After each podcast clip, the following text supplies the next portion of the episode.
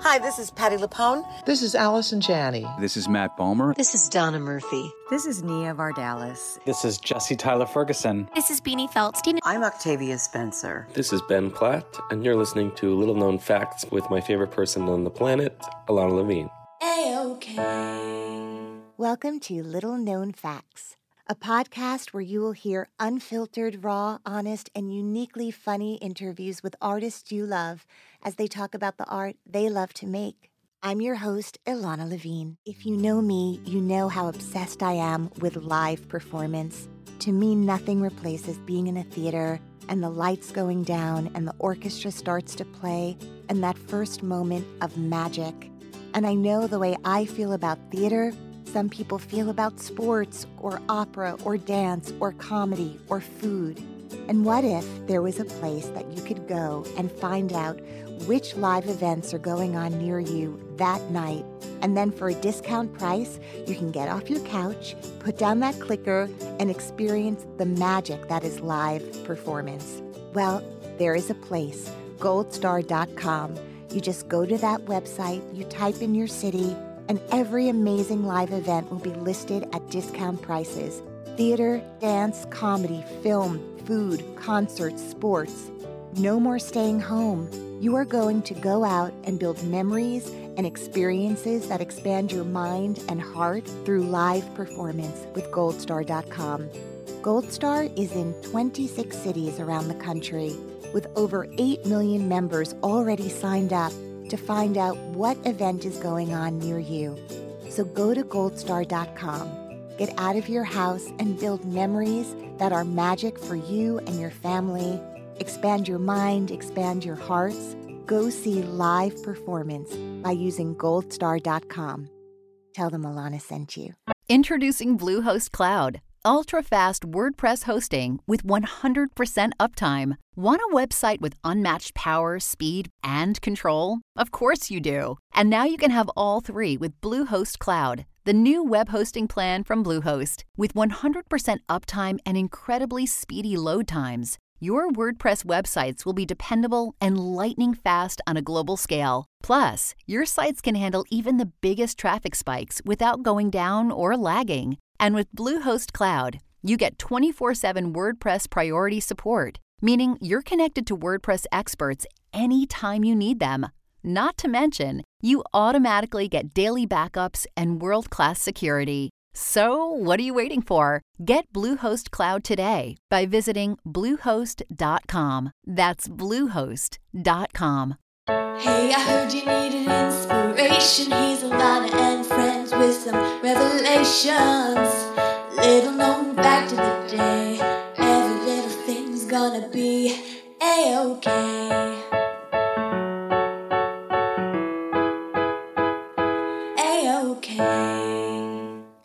Little known fact about my guests today they are two extraordinary singer songwriters who also happen to be the children of two of the most famous singer songwriters ever to walk the planet. Welcome Kori Withers and Chris Stills to the podcast. A-okay.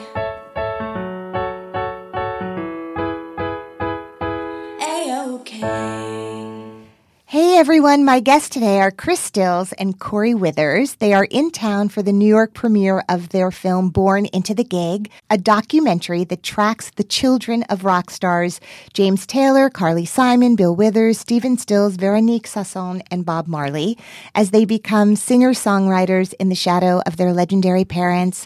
The path for these young artists is tricky, filled with family tension, humor, and courage as they strive to create their own music. The kids in the film are Ben Taylor, Sally Taylor, Skip Marley, Chris Stills, and the magnificent Kori Withers. And I have the honor of having Chris and Kori in the studio with me today. Um, maybe it's a, it's a misread. Born into the Gig is not your film as much as it is a film that you guys agreed to participate in, which really looks at the legacy that you were born into and the extraordinary music that you are making on your own terms. And right before we began, Chris Stills' manager, Larry, popped in the booth to say Chris was running late because of some subway issues. So uh, I wanted you to know that his name was Larry because when Chris arrives uh, in a few minutes, Um, he tells a story which includes the name Larry, referencing his manager. So I wanted to make sure before I began this interview with Kori and Chris that you know why Chris is mentioning the name Larry later in the story. Anyway, hi, Kori. Welcome. Hello. I told Kori before we started recording that I have had her beautiful rendition of Ain't No Sunshine that she has made completely her own in my AirPods uh, for days now. And just listening to your music and your gorgeous voice has been a gift in my life. So thank you.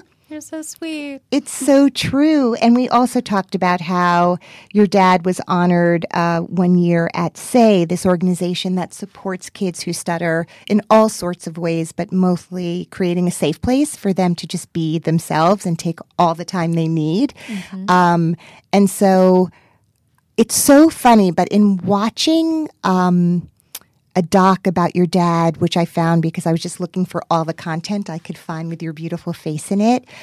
I was thinking about how he repeats the phrase, I know, I know, I know, in Ain't No Sunshine. And having seen that on the heels of like reading about him as a child stutterer. I hmm. just made this connection all of a sudden that may be completely like made up in my head or just kind of this magical connection I'm hoping for of him. You know, when you stutter, sometimes stutters come in all shapes and sizes and original ways of presenting themselves, but sometimes it's about getting stuck on a phrase and your brain getting stuck on a phrase. And it was really fascinating to kind of make that connection to that particular part of that song. Oh, wow. Thank you for that. That's so beautiful. I had never thought of it that way.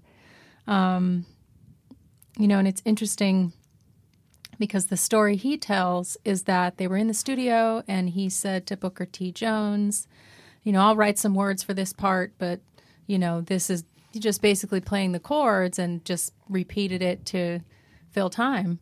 Right. And they tracked it, and Booker was like, we're not touching that.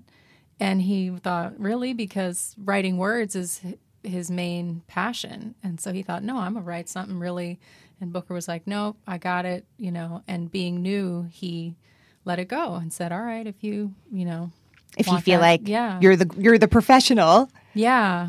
And then when I recorded it, I have such an affection for it that you know, when Scott Jacoby, the producer, and I were in the studio, I thought, well, can we do this section twice? Mm-hmm. You know? So there's actually it's repeated twice. There's two, you know, B sections, and my version of it just because I love it so much and wanted to do it again. Um, so so so your father has so many incredibly famous songs lean on me like they're anthems they're sort of anthems and the soundtrack to so many experiences in our lives not just because they became part of movies actually but just our own movies in our minds and there's um uh lovely day also which which um when someone made a, a list kind of a playlist when I had my first baby. Um, that was the first song on the playlist, and it's so connected now to my daughter Georgia. How did you decide when you were going to kind of take on your dad's song, which is a whole other conversation, right? You're Kori Withers, you're making your own music, you have your own voice, yet there's this iconic song of his that you also have now put your stamp on. How did you decide on that versus Lean on Me or or Lovely Day or any of the million other songs he's known for? It really was one of those cool, you know, accidents that someone else prompted, which I always love. I think is the best thing when things aren't so conscious. But I was already in the studio recording my own album and of all original songs, um, which dad has always encouraged. Just on a publishing level, he's always wanted me to have my own catalog. Mm-hmm. So he likes for me to sing his material, but also has always encouraged me as a writer. So I was in there, you know, doing my thing. And then someone who worked at Rhodes was. Is that the record label? The um the keyboard, or the studio, the keyboard company. Oh, okay. Yeah, they were um, doing a feature for a book on these keyboards, and they wanted to know if I was interested in covering one of Dad's songs, and um, I listened to a couple samples that they had of other people doing it. And the only one that I remember was Alexa Ray Joel doing a version of one of her dad's songs. Yeah. and some, something about her just it was exquisite i thought and i and i said oh well maybe i could play you know sunshine on the keys instead of on the guitar Yeah. and then i just you know like a zombie went over to the keyboard and started Yes. It just was like fun you know Yeah. it just never would have occurred to me and um and i just had a ball doing it and i thought oh well i i'll have to reharmonize it and just kind of made it my own and then had a session scheduled for the next day and i took it into scott and i said hey do you want to hear this or Yeah. what do you think and of course he was like we have to do it He's your producer. yeah I want to talk about, we were talking a little bit about sort of how in every other family business, parents are hurt when their child doesn't want to take over. Like, what do you mean you don't want to take over the law firm, the accounting firm, the paper making company, whatever it is? And yet, for artists, parents have this, especially when you're super globally famous in the way that most of the musicians, or all the musicians are. Bob Marley is no longer with us, but the other performers who are still very much alive, that you are the children of, um, you can sort of see that there is a varying degree of excitement about the idea of their children performing. Carly seems really excited to play with her kids. Um, there's also various ways parenting is depicted. Excuse me. So Chris Stills and Veronique seem like we're going to continue to perform and we're going to put Chris in our pocket and he's going to come with us. That's how we're going to do it. Um, it felt to me in watching your story that once your dad had kids, um, he really slowed down the performing to be with you. So, so many kids feel like they had to compete with the fans for the attention of their dads. And it felt like, in the way the story is at least presented in this documentary, um, that he was really happy to be with you guys. Yeah, he wanted to be home. Um, he was 41 when I was born, and my dad is, you know, a blue collar artist. So What does that mean to you when you say that? um, it means that all the sort of details of building a home, um, fixing things, making things, um, he was just very hands on in our childhoods. You know, he would take the the little license plates that you put on a bicycle and you know ter- change the lorries to Corys and he taught us to ride bikes and just was very into us being there and being kids and is just like a loving warm funny charismatic um, father and So, unlike, I don't know, unlike Ben and Kate Taylor, whose parents really were continuously performing um, all over the world and were still, I don't know, and living on Martha's Vineyard where everyone knew who their family was.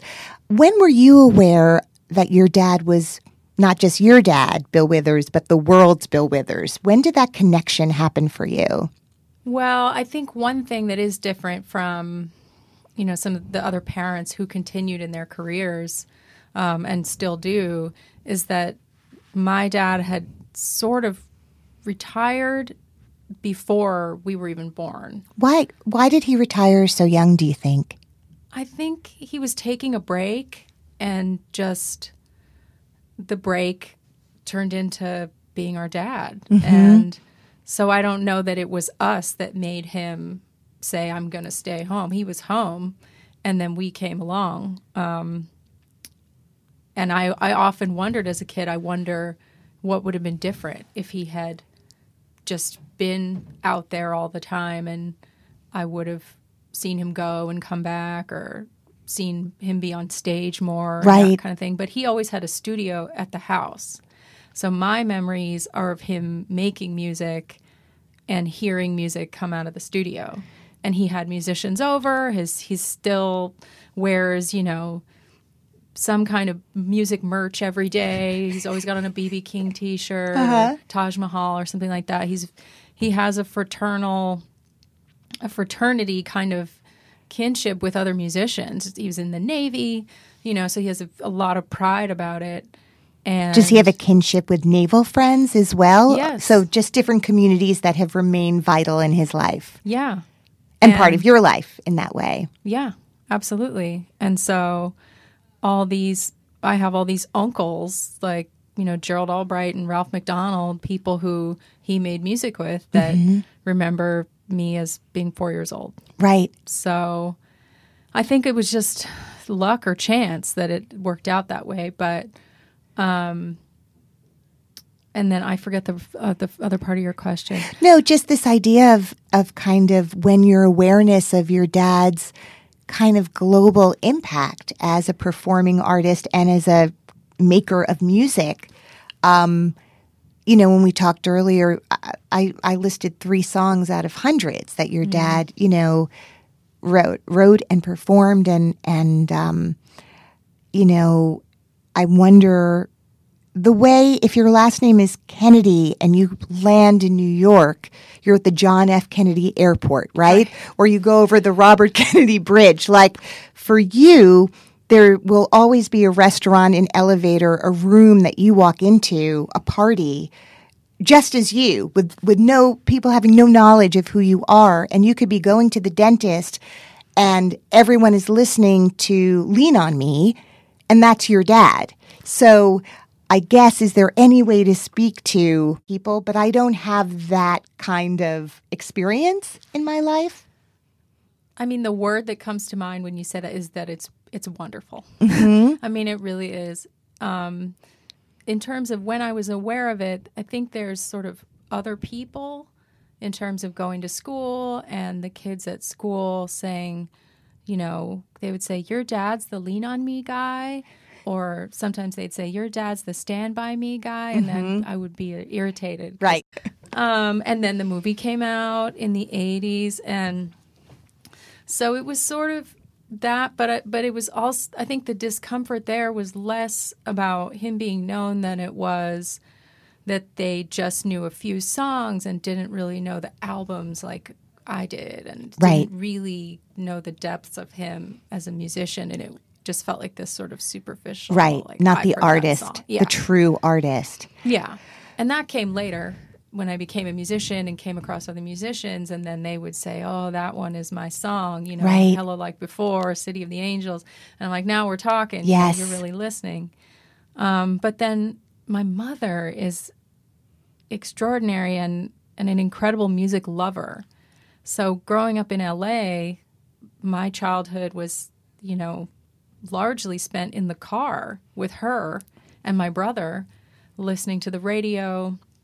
She always had music playing. Mm-hmm. And having two little kids, some of that is just keeping everybody happy. Right. And some of it is just Her pleasure. sane. Yeah. And it ranged from the Gap Band to, you know, Prince, Michael Jackson. And then sometimes she would play like quiet, new age, peaceful music. And so her range as a listener kind of matched my dad's range as an artist, if mm-hmm. that makes sense. That he mm-hmm. has the funky, use me, Harlem, who is he and what is he to you? And then just the most gorgeous ballads that you just cry just listening to the writing and his voice and the, like a deep sincerity. She, they, they had that in common. And they, They I also don't think have they even realized it. but- One of the longest marriages. Yeah. For people who live in California, who retired or not, are are very much at the center of the music industry. Um, that also was very inspiring to me. yeah. That they To just seemed well. Like just real got married in partners. Oh, congratulations! Thank you. Is he uh, an artist as well? I consider him an artist. He does not consider himself one. He takes ex- amazing photos. Uh-huh. Husband, he loves taking pictures, But not a musician. But he's he's in finance. That's another kind of art. I need to learn the art of finance. That would be great. No, it really is. It's- Wow. it's, very similar. Um, but we went to college together, and when we were in college, he used to DJ. So Okay. we do have a lot in common. But um, but yeah, my mom also had a pretty extensive record collection. Mm-hmm. Dad didn't really listen to a lot of other people's music. And when he did, it was very selective. And he made it a point to make it a, you know, teaching moment. He would say to me, This is this. This is why we're listening to it. This is why it's working. Right. And he was very vocal about what he didn't like and what Right. to stay away from. And he was just had a very discerning ear. And my mom had, you know, the Eagles' greatest hits and all the Roberta Flack and the Aretha and the Supremes. My brother's a huge Motown fan. So we had vinyl. Yeah. We had vinyl. And I played vinyl in my bedroom as a little girl. We would put it on in the house on the hi fi, dance around. I mean, we just all love music. So in the movie, your father has. Um, I can't wait for people to see it because he- the way he sort of see he's he's a really eloquent person, and he really thinks deeply and thoughtfully before speaking about things that to me seem very important to him, like his daughter. And I was thinking that you know it felt to me. I never heard you say in this movie, I want to be famous. I just heard you talk about, I want to write songs and make music and express myself. Do you want to be famous? Are you ambitious as well? Because he has a lot of feelings and thoughts about what it is to put yourself out there and, and compete on the world stage. Um, and his and his concern and love and protection of you you see from moment 1 of this movie that he thinks you are gloriously talented and special. Mm-hmm. Like he's not in the back room going i mean she's my kid i got to say she's good. Like you can see the respect. He weeps at certain points at the beauty of your music so there is no doubt that bill withers thinks kori withers is a phenomenally magical unicorn when it comes to writing songs and singing songs of her own, right? Like, I'm saying that for you, but that's 100% true. On the other hand, he's like very kind of uh, thoughtful and concerned about the kind of the part that is getting many, many people to listen to your work and what that is. Is that what you wanted? Um, I always saw his fame as a byproduct of being an artist that made songs that were very accessible and universally accepted. And I knew that as a songwriter, that was his ethic to do that. But I felt that the fame came as a byproduct of it. And he's always been incredibly supportive of me. And I'm more grateful for this as a woman now in this day and age that he was always supportive of me as a writer, as an intellect, mm. you know, as a talent, as a thinker from a very, very, very young age. He Yeah. always spoke straight to me. He just, I could tell, took a lot of care and pride in our relationship Yeah. and that made me feel incredibly special. I think at times I felt intimidated because I thought, how am I ever going to make good on this? He's such a wonderful teacher, a sage. I'm his only student. How am I going to make this work? And um, and I think that just kind of folds away when you do it, when you write, when you perform and sing and record because the passion for it and then the technical aspect of that it's difficult, that you have to focus, it takes a lot of practice and concentration. Those things are what you're thinking about. You can't be thinking about, you know, Bill Withers. gonna do? Yeah. Yeah. Um, I mean, you know, as an actor, and that you have to be focused on you have to say and what you Yeah. have to feel And be in the moment. yeah, and um, and I still see it that way. I think there are certain professions in the arts that if you um, operate in certain commercial centers and you as you move forward to do things that a lot of people see, it becomes unavoidable to be famous, you know. And there are certainly a lot of people in uh, in the film world that I look up to and see as role models who are extremely famous, but what I like about them is that they want to act, they want to make films, and they can't help that if The you take a byproduct, film all over it. the world, Yeah. people will know what you look like, and Yeah. you can't take that back. If they could have it go away, I know most of them would absolutely take whatever pill or you know Mm-hmm. The wave whatever invisibility. Yeah. wand. Absolutely. Well, your dad talks about that in the film. He said most people, he said he can walk down the street pretty easily without people knowing who he is. And sometimes when he tells people who he is, they don't believe him. He grew up before YouTube. I mean, we grew up in a way before YouTube and people were, you know, images of everyone were out all the time, everywhere. He has always had, in certain circles, I mean, he's being modest in a way too, but in certain circles, your father could not ever walk into a room without people knowing who he is. I believe that on occasion, he might be able to walk down Fifth Avenue in New York City and go a few blocks without people going bananas. Um, and again, growing up at a time where just this, you know, the fame, the access to famous people and the Twitter and the Instagram and the nonstop was just lighter. It was a lighter load to carry um, if you wanted it to be. That's impossible now. Yeah. I mean, Sia tried to wear like a wig and a thing. Like you have to go to crazy great lengths to kind of, and it still isn't secret anymore, even with her doing that. So, And I think some of that is by design. Uh, he's a very private person, a writer, an introvert. Um, being, a, you know, a stutterer, there's a certain depth um, and thoughtfulness there that that I don't want to say distances him from other people, but there's a he's extremely comfortable being alone right? and um, comfortable with himself. When you would bring friends home growing up, would they be scared of your dad? Not at all, because my best friend, her dad, uh, was in the NBA. He's a retired basketball player. Mm-hmm. Okay. and he was, you know, six eight, and they had jerseys and trophies all over the house. And Can you say who it was? his name's Willie Naulls. Uh huh. He just passed last year, and um, he played for the Celtics and the Knicks, and he, you know, was um, depicted in a painting by Ernie Barnes and all these things, and so we had that in common that our dads were these, Bigger than life.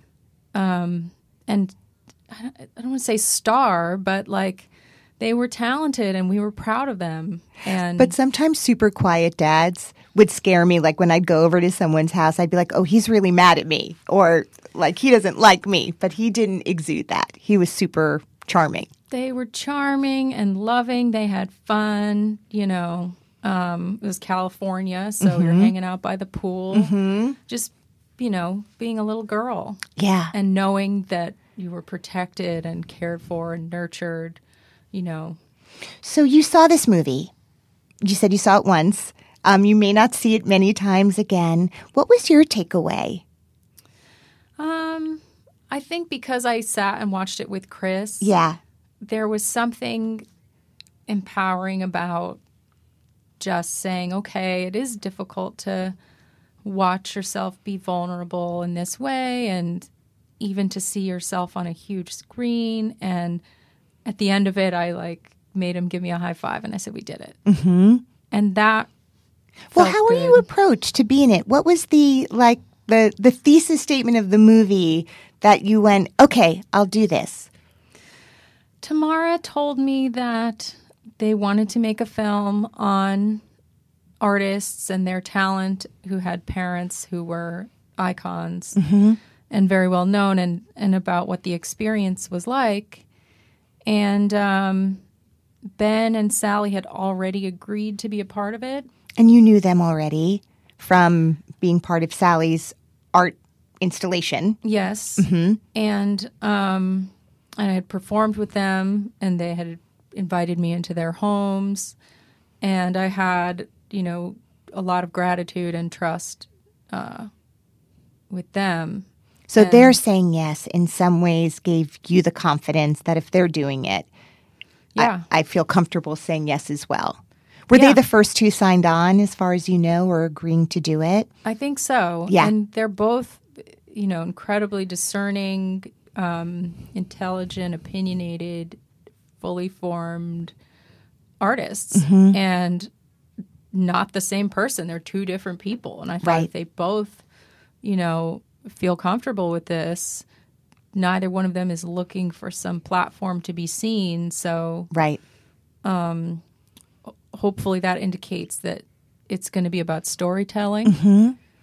Um, and and I think in the back of my mind, I was thinking we'll probably get to play some music together. Yeah. if we do, if we have another artistic thing to do together, Yeah. we'll get to sing together because that's really really fun. But there isn't like a concert with all of you together We hope to have one. I mean, because that seems like this is the band. Like to me, I was like, okay, if we could get Skip Marley, Chris Stills, Ben Taylor, Kori Withers, Sally Taylor all on stage together, that would be extraordinary. it's it's so incredible for me to perform with them because they are all exceptionally talented. I haven't met Skip, but but clearly, he's like, Ben is Yeah. sensitive. Um, I, oh, the last time we were performing, I was thinking about his dynamics. He has such a sensitivity, like a classical musician. Yeah. Of um, when to sing quietly, when to play quietly, when to sing louder. He he has a philosophical approach to writing, to being a man. You know, him as a being on this planet is like pretty cool. And the idea that anything, anything, anyone could upstage that Yeah. seems absurd. Yeah. Because he is a character. Yeah. hi. Hi, how are you? What's up? I'm running my Hey, mouth. I'm Ilana. Hi, Come Alana sit. Chris, I'm so sorry. I should I'm have late. talked about you first. Now I can't talk about how great you are because you're here. Oh, oh, But you did, I mean, you started to. It'll be weird. You started to. No, I'm just going to talk about you and how great you are. Um, this is now Chris, unless you're pretending to be Larry, but you're not. N- no, I mean I could be. You could Would be. like me to be Larry? See? What would Okay. what would I you told you he be was if you were Larry? Well, you know, I had a dog named Larry. It was my favorite dog. His- his name- Is this a true little known fact? This is a true little known fact. Okay. It was actually my sister's dog, um, but we called him Larry Loved the Doggy Llama because he was the most zen dog you'd ever met. Wow. And you know, you know what he died of? It was quite poetic. He died of an enlarged heart. It was Guys, so true. so sweet. That dog. When I made my first record, I was at uh, uh, I was at Ocean Way Studios in L.A. and next door were the Rolling Stones, and he got to meet Keith Richards, and it was amazing because I walked in and I was being, in, you know, I got to see first of all. Pre-production for the Stones is basically Keith Richards and Charlie Watts in a room together, and that's really what happened. No one else came. And then the rest of the guys come later after they figure out the basics. Everything, it's yeah. pretty awesome. So I'm watching those two guys, those two legends, really um, do their thing, and I'm tripping out. And then I watch them come into the room, and I'm like, oh my god, it's happening! I'm about to meet like this guy Keith Richards. I'm like freaking out, and then I have Larry with me. Mm. Thank God. Thank God. No, no, no. Seriously, Larry. Oh, I know. Larry is a lifesaver, my manager and my dog, and and so he he's it's a whole theme in my life. I like Larry's to save me, but he comes in and he's got his you know drink and his smoke, and he's like, "Oh, how you doing? Yeah, right." He's like, "Hey, this is you know this is Chris Stills," and I'm like, "Hello, nice to meet." you." I mean, I'm not really. You're a total nerd. Yeah. total nerd, and like, brr, brr, brr, you know. Yeah. And then uh, Maybe English, maybe not. Maybe I don't Hard know, to say. been a little Doesn't matter. in there, Yes. I don't know. You know, like I don't Yeah. know. And uh, yeah, you really don't know what comes out of your mouth in these situations. No. and it's silly. But uh, but I shake his hand and uh, and I'm just you know I'm still tripping out over the fact that I've watched him just fix his amplifier and change his sound, and we're like. Oh my God! Like that's what he does too. He does it Yeah. too. It's like it's, it's the same thing. And He touches the same Yes, knob. yeah. And then and then uh, and, and then and then I, I'm like I, I go yeah hi nice to meet you and then there's this uh, the awkward pause and then it's just uh, and then I'm like this is Larry and Larry God bless him the Zen doggy llama that he is just looks up at Keith and he just lies down and does the rollover with it he like just exposes his belly to him immediately and I don't know whether Keith Richards has this effect on dogs the way he does humans. Yeah. That's what I wanted to do. Yeah. I wanted to roll over and like, Have him rub your- Keith, will you? and, uh, and so With he- his skull- so- with his yeah, skull with his ring. skull rings Yes. and everything. Yeah, Yes. Please, please. Um, anyway, don't take that in the weird way. But uh, uh, and then and then then Keith leans down and he starts petting him. Obviously, like Sure. he's a normal human. He's a human. That's what you do to dogs when they roll over. You pet them on the belly. Yes. And so I'm just tripping out that Keith Richards is now petting my dog, and they're having this love affair in front of me. And uh, and then Keith turns up to me and he says, he says, "I know this position quite well." You're like, do you want my dog? Like, you can have him. Yeah, Anyway, yeah. Anyway, so that's my hi Oh, guys. hi. We're done. I don't think we need anything else. That was great. yeah, apparently, all the trains in New York don't run like exactly all the time, and I had to sit there and wait for the D train. So Um, Governor Cuomo, if you're listening, Mr. Stills would like to speak to you. Um, well, we we had a, Kori and I have had like a lovely conversation um, where I feel like I'll just bring you up to speed a little bit. okay, sorry. I think she's extraordinarily talented. I, I do too. I think her dad seems like the sweetest human on the planet. I think so too. I think her parents feel like every person who comes in this booth is really an excuse for me as a parent. If they're amazing people, I just want to ask them 1,000 questions about how they were parented because I feel like I just want to steal whatever Bill and Marcia Yeah. Withers did. Like, I want Alana and Dominic to be able to do that for my children. But one of the very first things Kori said about you, and we will talk about like the magical talent that is yours as well. She's like, he's a great parent. Like that was the first thing she said about you when we were kind of waiting for you because you were very, very late and we were just chit chatting. Typical parent. right Exactly. there. no, no, I got the sense that you would not be late to pick up your daughters. No, Um, I, I, no, but I have. Oh, I have. Well, I mean, we're human, You know, by just five- like Keith five Richards. minutes, five minutes. Five minutes or five hours. Yeah, exactly. No, but I was like, so just so you know, I thought that was really interesting that one of the very, aside from your talent as a singer songwriter, globally beloved, that you're a great dad, and you should know that. I love it so. It's one of my favorite things to be, to do.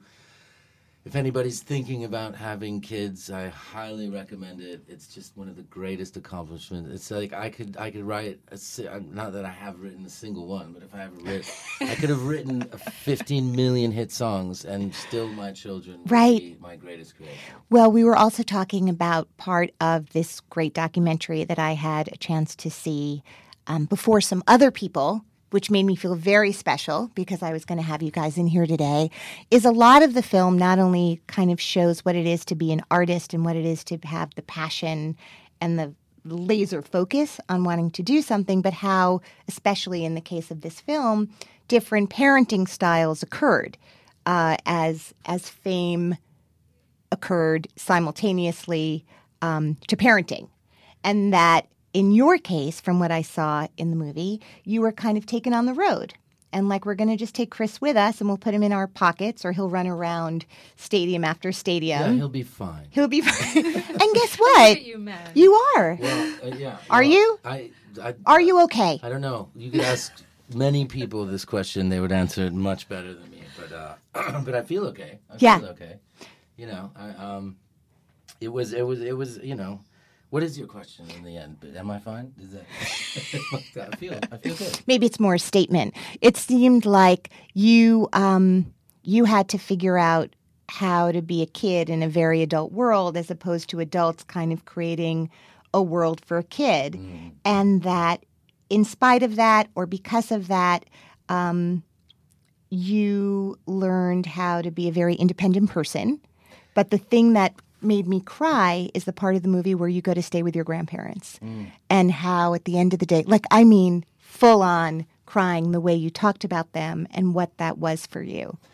Well, first of all, I need to correct you on one bit of your Okay. your synopsis. All of It it. was never an adult world. that was brought in, okay? It was a rock and roll world. Yeah, no, no, no. Yeah. More, it was just a very is an adolescent really Mm. uh, uh, theme to the whole thing. I mean, it was, it was fun. It was rock and roll. I don't think you can call that adult. I think that's fair. Thank you. I, I, but but but not in a bad way. You know, I I, I think uh, there was a, I, you know, I think we, you know, for me coming up on the road, and I, I just got to watch a lot of, a lot of you know, there was like an hour of magic, and then a lot of you know, get moving around and Mm. and, uh, and stuff like that. But yeah, um, to get back to. Uh, to, uh, to to to your thing about the my grandparents, yeah. I, I, at one point, I did go live with my grandparents, and they sort of were the first stable, uh, most stable thing. Like my grandparents, uh, my grandmother would wake me up every day for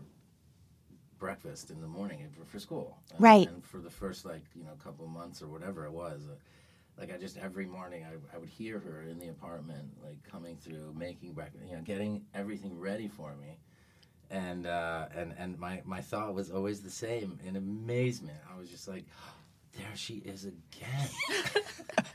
like that's amazing. So I She's still making me breakfast. there She hasn't forgotten. Well, it was the it was there was a constant all of a sudden. There Yeah. Was a, there was a safe thing, and and and you know, my parents were always like, "Oh, gotta go. Oh, later, I'm gone." And my dad would disappear for a while, and you know, you know, would get more, a little bit more notice from mom. But but uh, but but it was uh, there was that constant thing where I I knew that they weren't going anywhere, and, and, and then they you know they also came from a very different world, and they were they were prim and proper. My grandfather was a diplomat, and and and and, and uh, you know he co-wrote the UN Charter, and was like you know was at the National Assembly in France, and was mayor of the 13th arrondissement, and you know he uh, and my grandmother was his wife. Like uh, you know she was a, a legal clerk, and and she was just like super smart, and they were resistance in World War II, and they'd seen. I read that that's more, how yeah. they met. Is that true? Yeah, they met they Through the French resistance? well, they they it's something the story, and I'm gonna paraphrase here, but the, the story is that that that there was a there was a blind date, and and, and one one guy couldn't make it, and he says, uh, and he says, hey, and it was really quick, uh, you know. Apparently, they were on the subway, and and they were meeting these these people, and my friend, uh, my grand my grandfather's friend said oh, by the way, this guy can't make it on this double date. Do you want to fill in for him and come on? And that's when my grandmother got off the subway. And, it, and she said, well, who is it? And he says, well, it's that one there. And he said, oh, yeah, yeah, okay, I'll go on the date. wow. Wow. And all these years later. And all these, and, And all these breakfasts later. and all these breakfasts. Here we later, are. yeah, yeah. Well, Kori, do you need to go or can you stay? I can stay for what, what is It's 11:34 and we're here till 12. Okay, yeah, I can stay. Yay! good. All right. Yay. So I want to sort of just do a very quick, um, just to bring everyone up to speed. So Chris, who has many albums, uh, the latest one is called "Don't Be Afraid," um, plays all over the world. Um, He's the son of Stephen Stills, who was in a band called Buffalo Springfield, and Crosby, Stills, Nash, and Young. And his mom is, you know, to my international audience, this will not be a strange name. To Americans, you may not know her as well, but her name is Veronique Sasson. Sanson. Sanson. Um, I practiced all morning and I still screwed it up. Can you say her name properly? No, it's Veronique Sanson. who is one of the most world famous, award winning singer songwriter. So, although it's not like saying, you know, Lady Gaga to us right now, it is for some people. So, just to kind of explain the, um, the kind of hugeness that both of his parents have um, created in the world when they play music for people, how excited they get. And that is the world that Chris grew up in. So it's very international uh, because obviously the French side of things brings a whole other kind of, I don't know, class and elegance to the story, I would say. Is there a difference between uh, a French star and an American star at that time in the way you can understand it? Um, that's an interesting question. Um, I, I, I think I, I, I think so. Really about fame and, and, and how you deal it in one one country versus another. No, I think, you know, uh, well, you know, the, I'll, I'll just keep it to my folks, but but uh, but you know, I've come up and seen some other people. I mean, fame is sort of dealt with. It's all the same. It's, it's the same thing. It's gigging in France and gigging in America, whether you're at Madison Square Garden or Bercy or you know, it's just it's the same exact thing. It's just it, there's nothing really different about it. There's you know you can whittle it down to how the Americans do business and how they how they look at things and how they approach things. And there's like an american flair of like yes anything's possible. Yeah hey we want to do this. It's like yeah all right let's see how we can do that. And Yeah. france is more like hey we want to do this. And then the french are like no that's not possible. You know, so, Oh, so it is three o'clock and we are closed. Yeah. It's uh, Sunday and uh, my kids and uh, vacation. Yeah, that- For all- not just this summer, for like most Yeah, six months. Yeah, yeah, yeah. Uh, I no, love that. But, but no, no, but the, the, you know, fans and music. I mean, it's. I, I think they, they they they do quite the same. My mom, my mom is a very. Uh, she's a, she's a very warm and loving, uh, open, and uh, you know, hard on the hard on her sleeve. Uh, you know, tells it like it is. You know, um, you know, she's just super cute, and then you know this she's tiny and, and, and but but on stage she's a beast you know and she just does the, she'll just kind of blow your head off. Like it's just like wow. And i've i've had you know guitar players and musicians come with me and i've opened up for on the road and i'm like oh you know wait till you see mom. And they're like you know i met your mom earlier and she seems so cute. I'm like yeah this show will be like kind of boring and interesting and like cute Right. and then they go on stage and they look at her and I just watch them with these big eyes, like, and they just look back at me like, oh my.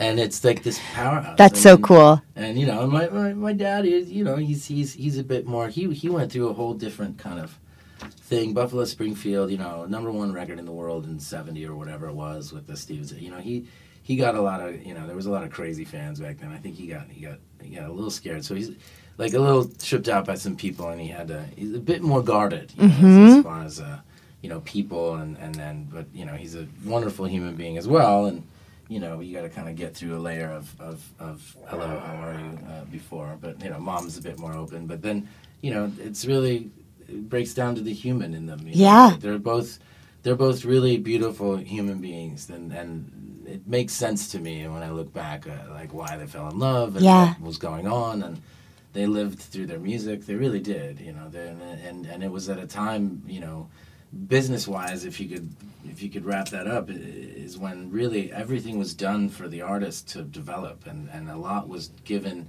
and a lot of priority was was was was given to you know like my dad had a permanent PO number with Atlantic Records. It means he had a card or a number and he'd show up to any studio in the world wherever he was and he'd be like Atlantic Records is paying for it. And um And I can that- use this studio and I can. that just doesn't exist anymore. Uh-huh. I mean, granted, he had a hit record, and that does, but but uh, you know, I, for for for But that kind of few, but- community and but it was- appreciation. It was, there was a lot more uh, given to, to to the development of an artist when when Aretha Franklin would go make another record. You know, the record label was like, all right, do you want to go to the mountains to write the record? Do you want to see some, you know, uh, you know, do you want to go see some cows in Yeah. Switzerland? What's the What's topography that will what's make you happy? vibe? Like, Yeah. Oh, you want a beach in in you know the, uh, Bahamas? Like, what do you want?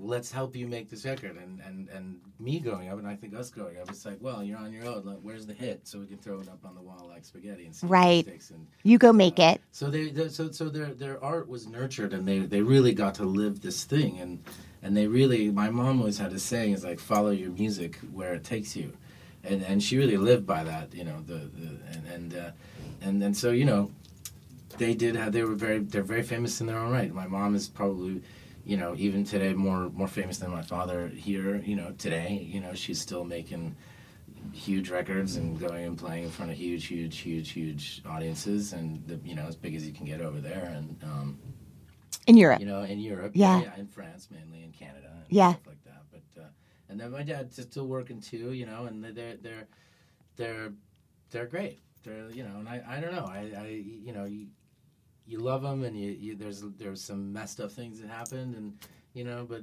we're all just human beings and everybody makes mistakes and you gotta let it go you know? Is it? So there you have it. That's the takeaway.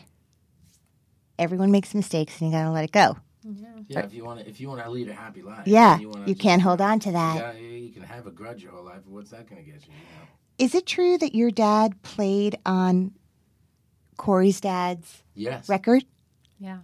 Uh, because I read that he played on Ain't No Sunshine and Grandma's Hands. I don't know that he played on Grandma's hands. No? No, it's just Ain't No Sunshine. I don't know. We'll have to get back to you on that. on That's Grandma's in- Hands. and then Also, one here of you my are. Favorite songs in the world. I know it's kind Is of funny. Ain't No Sunshine? I got to play Grandma's. Hands. I played Grandma's Hands for my grandmother at Bercy, which is seventeen thousand people in, in Paris, opening up for this guy Eddy Mitchell, and like I was obsessed. My grandma, she was old, and she mm. was like, I was like this, the, and it was an oppor- It was like I had to do it. I love that song so much, and it's like you don't understand. Like I'm the opening artist for this huge artist that like. During my set, everybody, his name was Eddy Eddy Mitchell, and Yeah. everybody in the audience during my set was just during the middle of the song was like, Eddy, like I was just oh, like, Oh, that I feels could- great. and I was just like, but I gotta say, nobody yelled when I played your dad's song. Wow. I played that for my grandmother who's sitting in. I couldn't even see her, but but I kind of saw the section because it's that big. But I'll never forget that. That was like a thing for me. That was oh, awesome. Wow. It's really tough not to cry. All those breakfasts, Right? you know. right? Well, I mean, there are really poignant moments throughout this film. I mean, first of all, we get to just see, and I was saying to Kori, like, what beautiful artists you both are, and how singular your voice is, and how original your style is, and that other than the name, you're completely you, and you've developed just such a beautiful, beautiful repertoire of of music that you've made. Um, but, you know, I would say there's your grandmother and grandfather moment. There's her dad, sort of, you just see the crazy love and respect he has for his daughter. And then there's Carly Simon saying, James Taylor won't be a part of this movie, you'll see, because I'm in it. Right? Like there are all these takeaways that you learn about characters and stories in this in this film and, and family stories that are very subtle and beautiful and painful. Um, but what really comes across to me, we were talking about this before, like, I'm repeating myself just because you weren't in the room, but it's funny to me that every other kind of business, people, all they want is for their kid to take over the family business, right? Like, please be an accountant.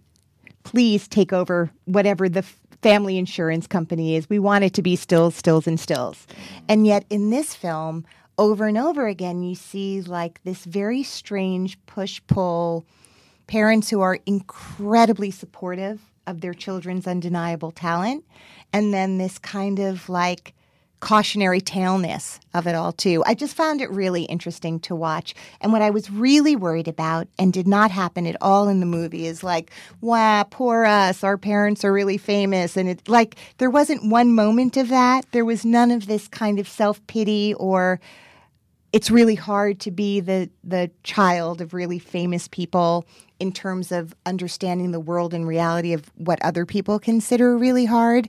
I felt like it humanized the story and there wasn't one moment of that with me feeling like there was anyone asking for anything except just we're making our music. This happens to be our family and these are our own personal hurdles because of that.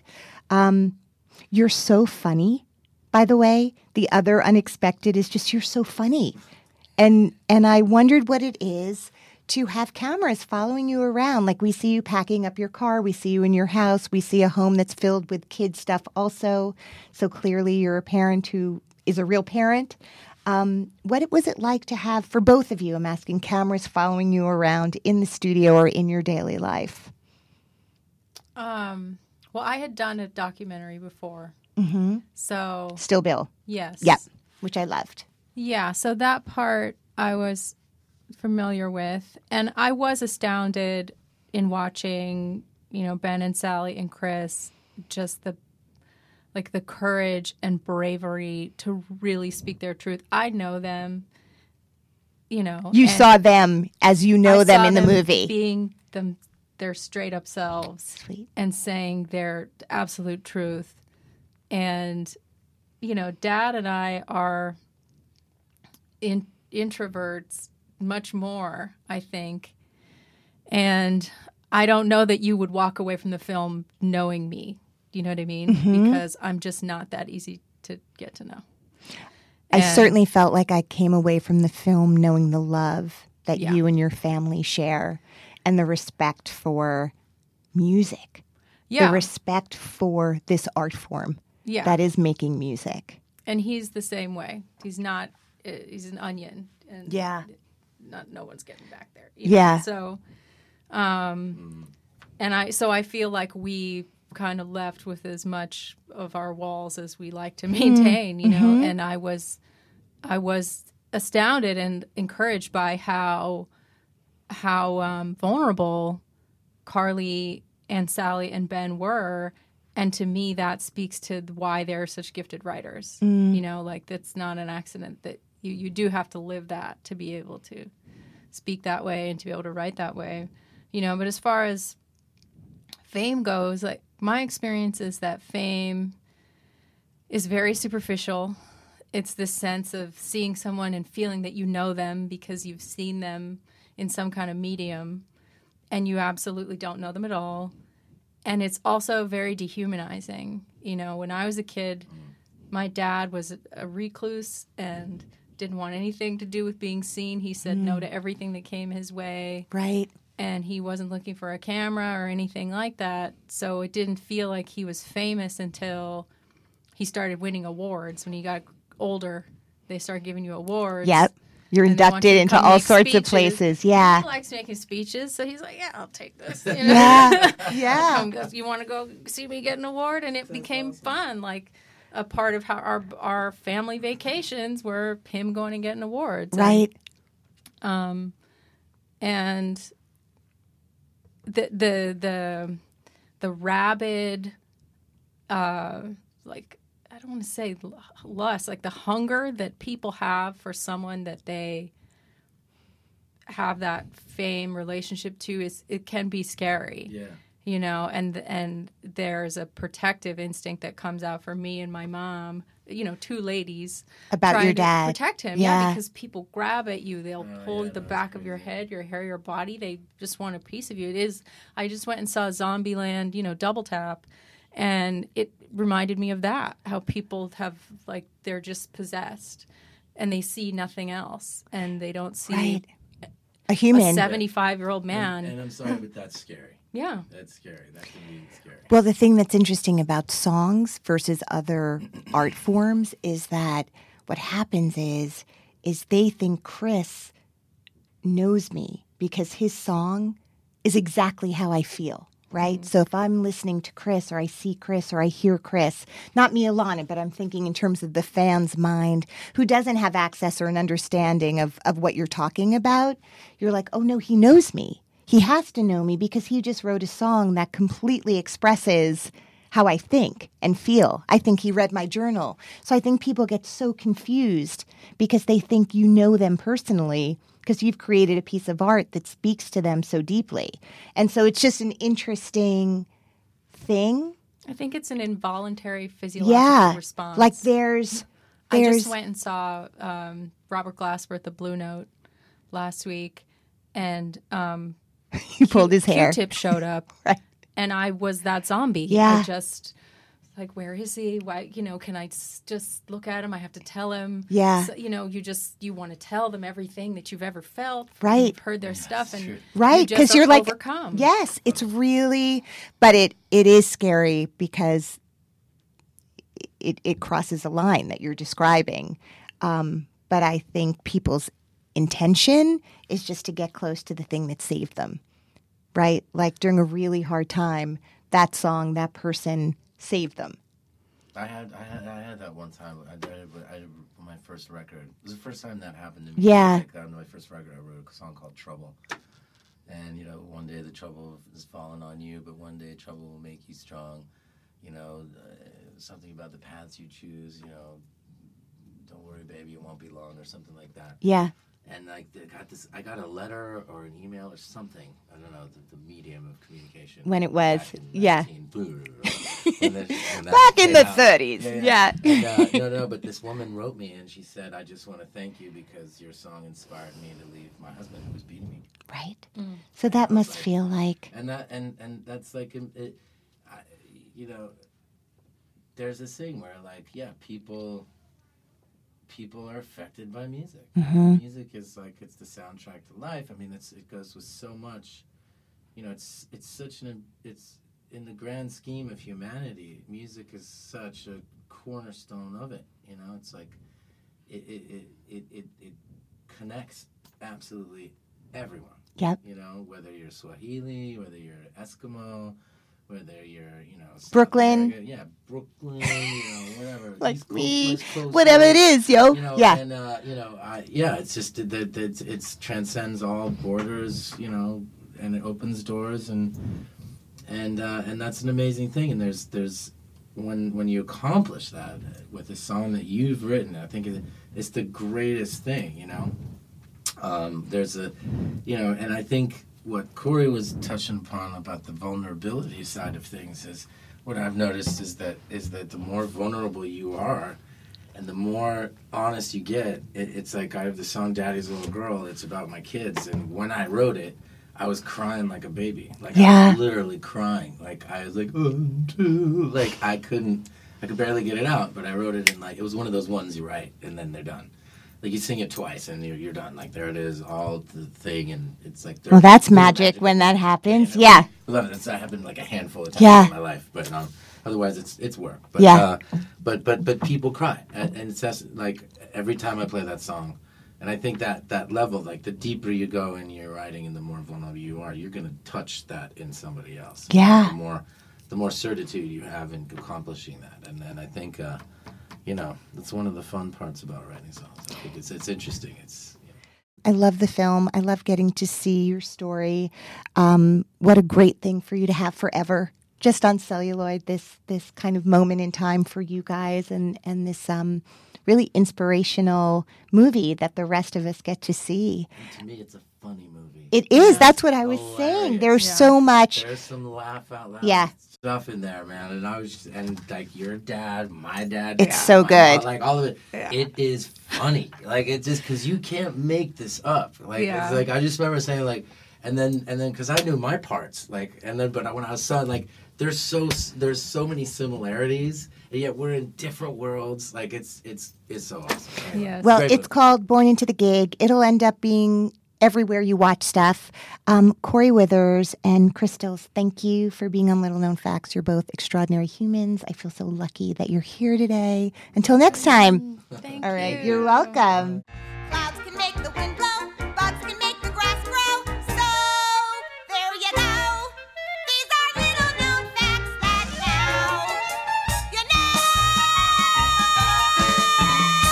Hey everyone, new episodes of Little Known Facts drop every Monday, and you can find them on your favorite podcast provider.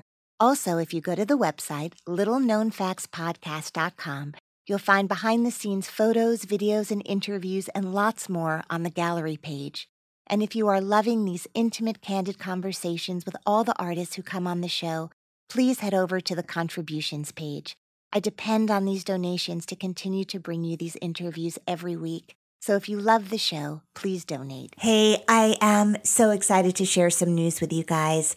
For the last few months, I've been working on another project that I've been calling Little Known Facts 2.0 Stage Network, an incredible new streaming platform which promises to be Netflix for theater lovers. Asked me to do Little Known Facts as a filmed series, a talk show, as it were, in front of cameras. And I really thought about it for a long time because the thing that's made this podcast so special is that all of my guests have been able to share deep, intimate truths about their lives because we are in this tiny, comforting confessional that is the podcast booth. And I really had to think hard could I still deliver the same kind of intimate, raw, hilarious, and unique interviews if cameras were involved? But I think I figured it out. And I'm so grateful to Stage Network for allowing me to make my dream of sharing incredible friends with you in this whole new way. So I shot six episodes. The first one uh, is with Ben Platt. Other guests include Celia Keenan Bolger, Zachary Quinto, George Salazar, Nikki M. James, John Slattery, and I cannot tell you how thrilled I am to share them with you.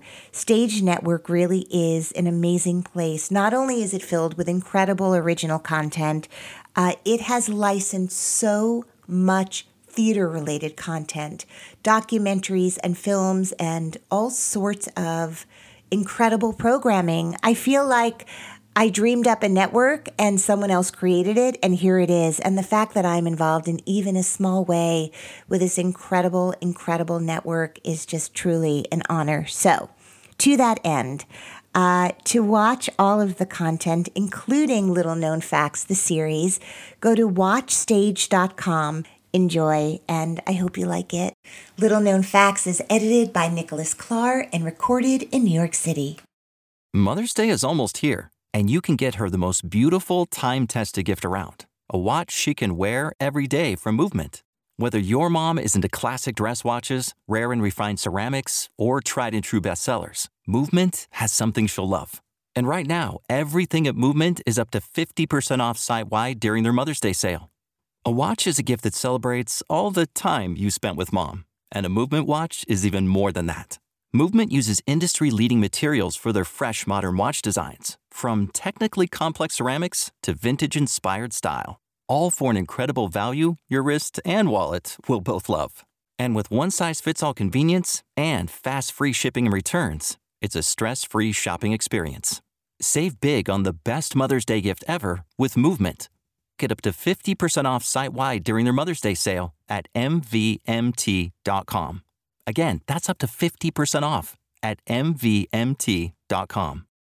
When you need mealtime inspiration, it's worth shopping Kroger, where you'll find over 30,000 mouthwatering choices that excite your inner foodie. And no matter what tasty choice you make, you'll enjoy our everyday low prices, plus extra ways to save, like digital coupons worth over $600 each week. You can also save up to $1 off per gallon at the pump with fuel points. More savings and more inspiring flavors make shopping Kroger worth it every time. Kroger, fresh for everyone. Fuel restrictions apply.